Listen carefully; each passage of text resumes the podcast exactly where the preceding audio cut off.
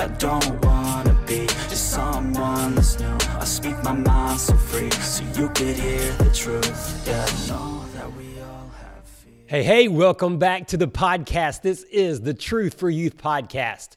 So, today we're going to answer a question that you've probably had in your life. If you haven't had it, you have more than likely heard it or been asked it. Uh, I was talking with a group of college guys last night, and this question came up. And I, again, I've heard it a bunch. This particular young man said he had been asked this question several times and he didn't really know a good answer. And as we talked about it last night, it made me realize you know what, maybe I should do a podcast on this and let's talk about this because it is a difficult question. And by you looking at the title, you now know what that question is. But before we hop into that, let me just say this. Guys, thank you for tuning in.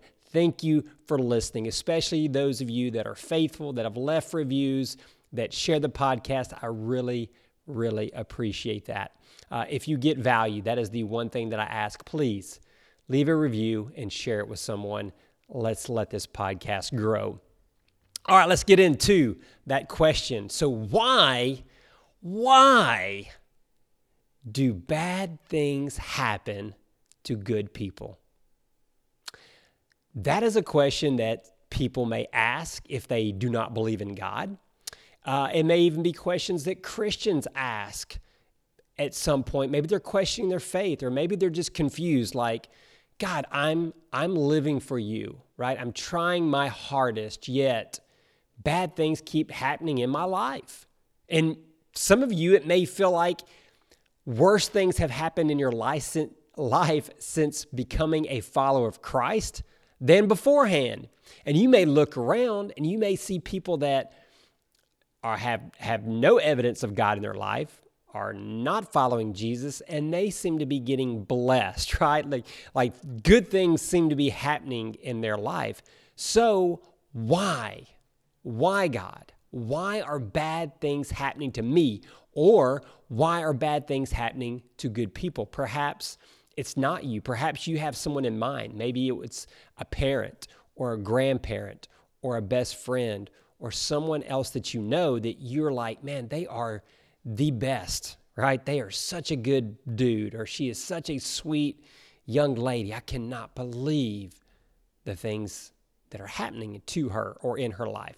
So let's dive in with this question. So first of all, when I when I hear that question, one of the very first things that comes to my mind is what is your definition of good?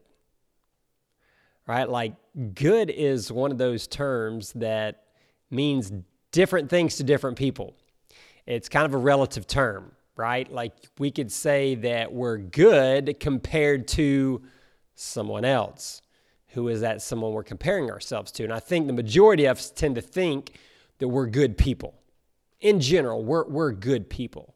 You know, we like to think of people like Hitler or bin Laden or Charles Manson or some of these other criminals and evil people that maybe we've studied in history or perhaps you know you know some people in life that you're just like that is an evil evil dude or, or girl. And so we like to look at those people and we compare ourselves to those people and we say we are good. We are good compared to them and you probably have a very valid point you probably are good compared to the worst people that you can imagine. But what about on the other side of the spectrum? What if you compare yourself to the best people that you know? Are you good compared to them? Hmm. Maybe it's a different perspective. And then how about this one? Are you good compared to God? Ouch. All right, let's look at a passage. Okay, this comes in the book of Mark, chapter 10, verses 17 and 18. And this was a, uh, it's the story of a rich young man who comes up to Jesus. And this is how he starts the, the question or the, the conversation.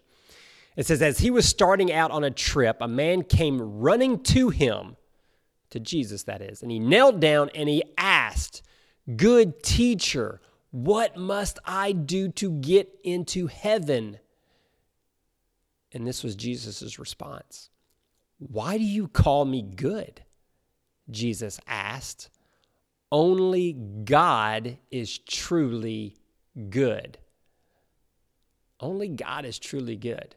Now, this this passage may seem a little confusing. You're like, well, wait a minute, wasn't Jesus God, and why, you know, why is he saying God and not himself? So he's kind of turning the question back around to him, knowing that he's wanting this guy to recognize that yes, Jesus is God, right? So he is good, and so he's just kind of questioning this guy about what good is, so that this guy, because he thinks he's a good dude, he thinks he's done a lot of good deeds. And then if you read the rest of this passage, you see that, that Jesus kind of flips it on him. And it turns out that this guy isn't willing to sacrifice his selfish desires or his needs or his priorities in order to follow Jesus. Uh, so he's basically saying, like, your good deeds are really not good when you put it in perspective. So, anyways, but but the main point of what I want you to hear is Jesus saying, only God is good. You're not good. I'm not good. Your sweet old grandma that's in church every Sunday, reads her Bible every day, never hurt anybody she's not good. Not good compared to God. God is the standard. Okay? So if we are comparing good compared to the standard, we fall short. All right, so let's get that in perspective. So when we say, why are bad things happening to me because I'm such a good person, are you really good? You're not good compared to God. You may be good compared to Hitler, right, or some of these other evil people, but you're not good compared to the truly good, which is God. Let's look at another passage. This comes in the book of Isaiah, chapter 68, verses 6 and 7. It says, We're all sin infected, sin contaminated. Our best efforts are grease stained rags. We dry up like autumn leaves, sin dried, and we're blown off by the wind. That's the message version. Let's look at another one. This is the Living Bible. It says, We are all dirty with sin. Even our good works are not pure, they are like blood stained rags. We are all like dead leaves. Our sins have carried us away like the wind. And then I want to read one more. This is the Good News translation. All of us have been sinful. Even our best actions are filthy through and through. So there's three versions, okay? And all three of those are saying basically the same thing. They're just worded different, right? It says, we're all sin infected, we're all sin contaminated. That was one version. One says we're all dirty with sin. And the other one says we've all been sinful, okay? We've all messed up. We've all made mistakes. And then one, go back to our versions, and what does it say about our good deeds? What does it say about our good works? It says our best efforts are grease stained rags. Uh, so, for all you gearheads out there, if you ever worked on cars, four wheelers, motorcycles, dirt bikes, you know, whatever it is, you realize grease usually gets on you, okay? It's on uh, maybe bolts and nuts that you're messing with or, you know, different parts of, of the motors or engines. And you get grease on you, right? So, you may have a rag around that you wipe your hands on, and that grease is kind of hard to get off. And a lot of times, grease stains. All right, so that's the one analogy that we have is that grease, that old black grease that's hard to get off. It just stains, stains the rags. It's saying that's what your good deeds are. That's what your best efforts are. The next one, it says our good works are not pure. They're not pure. They are like blood stained rags. Okay, so imagine, you know, you got a bad cut or injury and blood's everywhere you know, and you're trying to wipe the blood off. And again, you have this rag or piece of cloth and it's just stained with blood. It's got blood all over it. That's what your good works are like. That's what your good deeds are. And the last one just says our best actions, even those best actions, are filthy through and through. So, are we good? The Bible says only God is good. And then it goes on to say that even our good deeds, right? The things that you think are good, you know, oh, I was such a good citizen today. I was such a good Christian today because I helped this person or I did this or I read my Bible or whatever. God says if you're comparing that to what truly is good, that's not even good.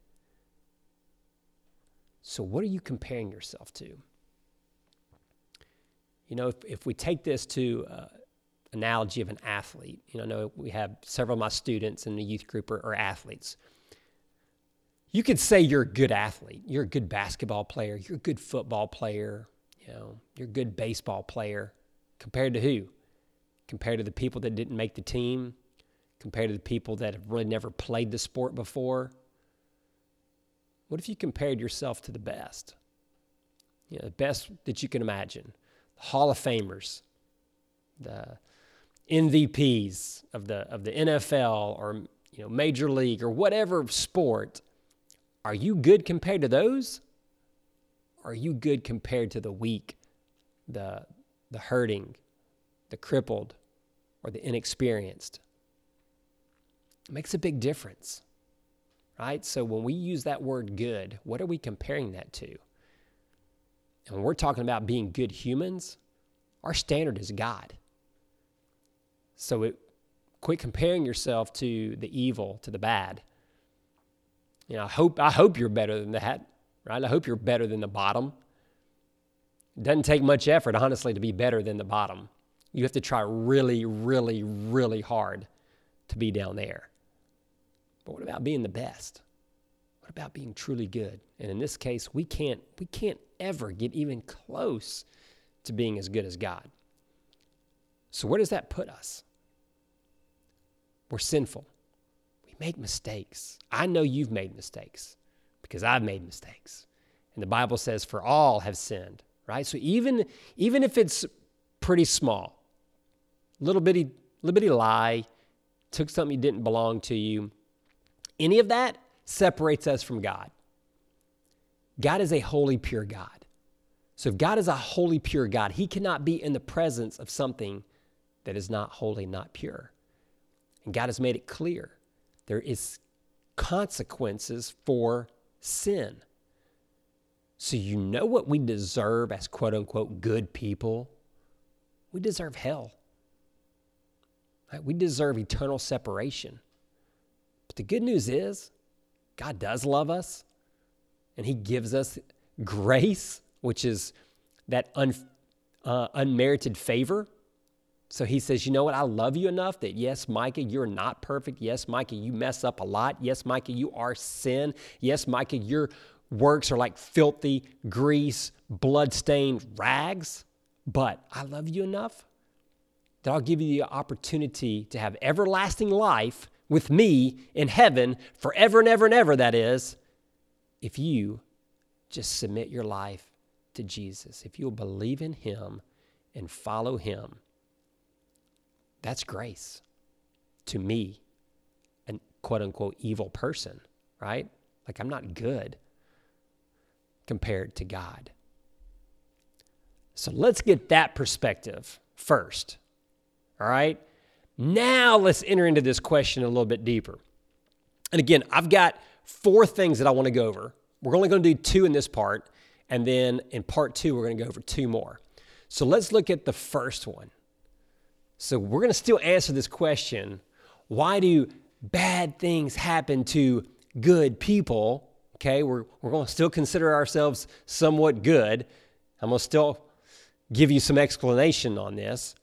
So, first of all, Perhaps bad things are happening to good people or to you whom you're saying is good because he's trying to get your attention. He's trying to get my attention. Because guess what? Pain gets your attention. You know, if you uh, are ever just kind of consumed in social media, right? You're staring at your phone and, you know, maybe you're just all into some TikTok videos or whatever, and you accidentally touch a hot stove, guess what that does? That will immediately snap you out of that social media coma that you're in, right? Like it brings you back to reality real quick. You know, you're walking through uh, at night I mean, I've done this multiple times. Maybe you have too, right? You, you're tired. You, you get up in the night for whatever reason. Maybe you have to use the bathroom or you're trying to do something, whatever, and you stump your toe. You're half asleep until you stump your toe or you kick something or you run into the wall or that wakes you up, right? That gets your attention. So pain gets your attention. You know, it's real easy to cruise through life and everything's great, everything's good. We tend to forget about God. You know, we don't need God. I'm going to use that word need. We don't need God when everything's perfect, when everything's great. But guess what we tend to do when things go bad? We tend to pray, we tend to hit our knees, we tend to cry out to Him because we realize we need Him. So perhaps God's just trying to get our attention. You know, the famous writer and theologian C.S. Lewis said this while he was watching his wife suffer and die of cancer. This is what he said about, about that suffering, about that pain. He says, But pain insists upon being attended to. God whispers to us in our pleasures, speaks in our conscience, but he shouts in our pains. It's his megaphone to rouse a deaf world. wow, what a perspective. He says God whispers, right, when things are going good, when, when everything's pleasurable. But yet, when it's painful, we're hearing the shouts. You know, God gets loud. And he even says it's like God's megaphone to rouse, to awaken to get the attention of a deaf world. So perhaps God's getting your attention. This may not be always the case. So the four that I'm going to go through, it's not necessarily one, two, three, or four. Maybe a combination. Maybe one of them could even be a different one. I'm just going to hit four of the big ones. Okay, so that's number one. Maybe he's just trying to get your attention. You know, perhaps perhaps we're just not living the way God wants us to live, and He just needs to get our attention. And so we have to go through some pain in order for, for us to turn our attention back to Him and realize that we've strayed. You know, so that, that may be the case. All right. What about the second one? Perhaps bad things happen to good people to help us grow. Pain helps us grow. You ever heard of growing pains? Yeah, that's a legit thing. Um, my sons have gone through growing pains. I can't remember if I myself went through growing pains, but I know I've had uh, at least two of my sons to go through growing pains where they just have pains, like in their legs usually, or uh, where they're they're hit a growth spurt, and there's these, these pains. Know, it's just can be painful to grow. For those of you that like to exercise or try to build muscle, you know how you do that? You have to tear down the muscle. You have to work out really hard, right? It's strenuous, it's tough, it's difficult. You're putting a lot of tension, a lot of friction on your body and your muscles, and you're tearing them down. Literally, you're tearing the muscles so that they can build back stronger. And for those of you that have worked out really hard, you know, what do you feel the next day? You're probably sore, right? Your muscles are, are sore to the touch, or you're trying to walk or do something, and, and oh, it hurts, right? Oh, so sore. Someone comes up and grabs you, and you're like, ah, right, I'm sore. It's those growth pains. Well, the same can, can be true for spiritual growth, right? Sometimes that's painful, sometimes it hurts. This is what the book of James says. James chapter 1, verses 2 through 4. My friends, consider yourselves fortunate when all kinds of trials come your way. For you know that when your faith succeeds in facing such trials, the result is the ability to endure. So make sure that your endurance carries you all the way without failing, so that you may be perfect and complete, lacking nothing. It's the Good News Translation. Here's the easy to read translation, same passage in James. My brothers and sisters, you will have many kinds of trouble, but this gives you a reason to be very happy. You know that when your faith is tested, you learn to be patient in suffering. If you let that patience work in you, the end result will be good. You will be mature and complete. You'll be all that God wants you to be. So there's two passages that talks about how that pain, how that suffering, how those bad things that are happening to you or in your life or in someone else's life that you know, perhaps it's to help you grow.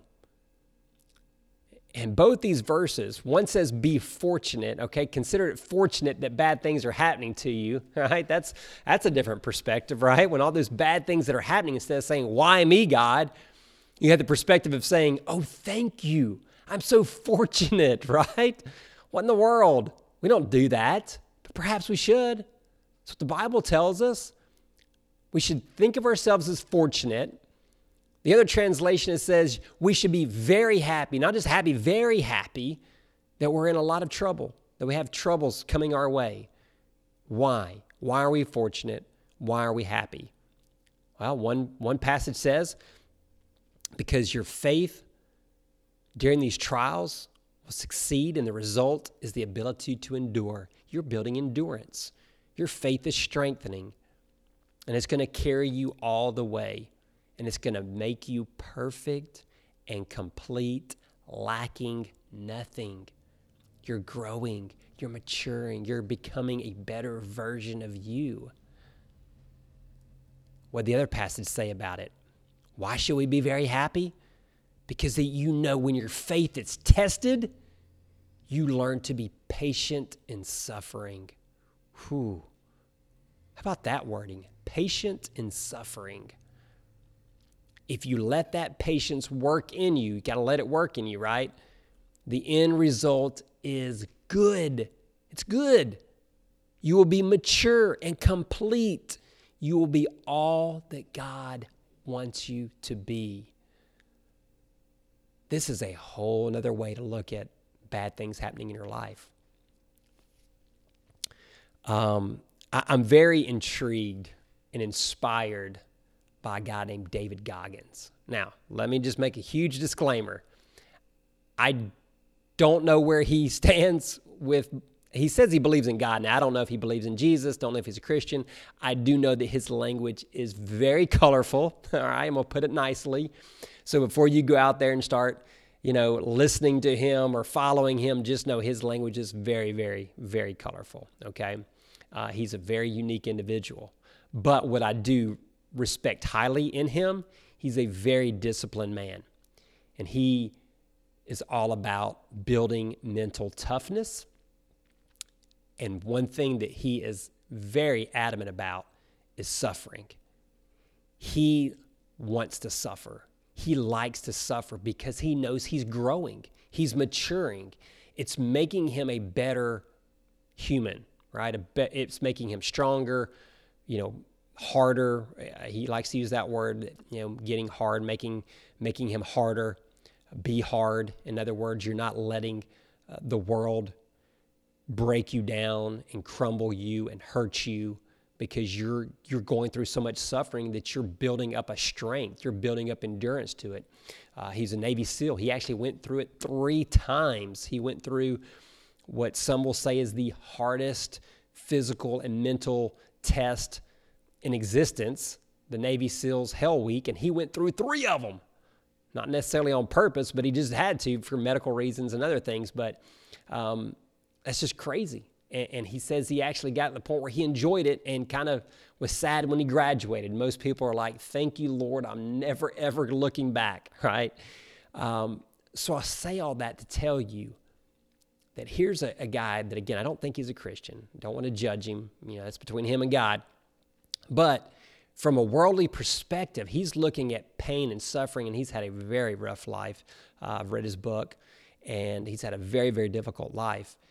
And he always was was kind of questioning God, right? He was always wondering why and, and was kind of sad and upset. But now he's mature enough. He's an older individual. He's, you know, in his mid 40s, and now he looks back and he's grateful. He's even used the words, "I wouldn't, I wouldn't change one single thing about his life." And he's had a, he's had a horrible, you know, childhood and, and life. Yet he says he wouldn't change anything because all those hardships, all those quote unquote bad things, has made him who he is. He didn't let all that bad negativity, difficult things turn him into someone awful or someone bad. He had a he had a very abusive dad that was, you know, evil. I think he calls him evil.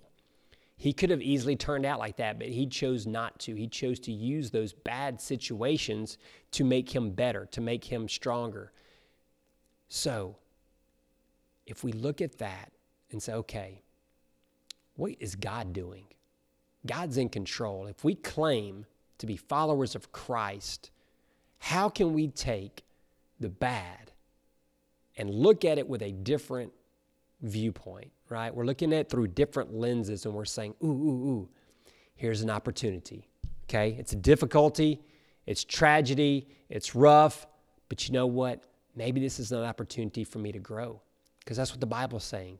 You should be happy. You should see this as a, a time of fortunate because now you're going to get to grow. You're going to get to mature. You're going to be become who God wants you to be. So maybe God's allowing that to happen just for the sake of your growth. All right, guys, I'm going to end it right there. So that's the end of part one. We're going to pick up part two next week. We're going to talk about two more potential reasons why bad things happen to quote unquote good people. Guys, thanks for tuning in. Please come back, listen next week. Again, share the podcast. Please share the podcast. Guys, thank you again. Love you. Hope you have a blessed week, and we'll catch you in that next podcast. Bye bye. I don't wanna be just someone that's new. I speak my mind so free, so you could hear the truth. Yeah, I know that we.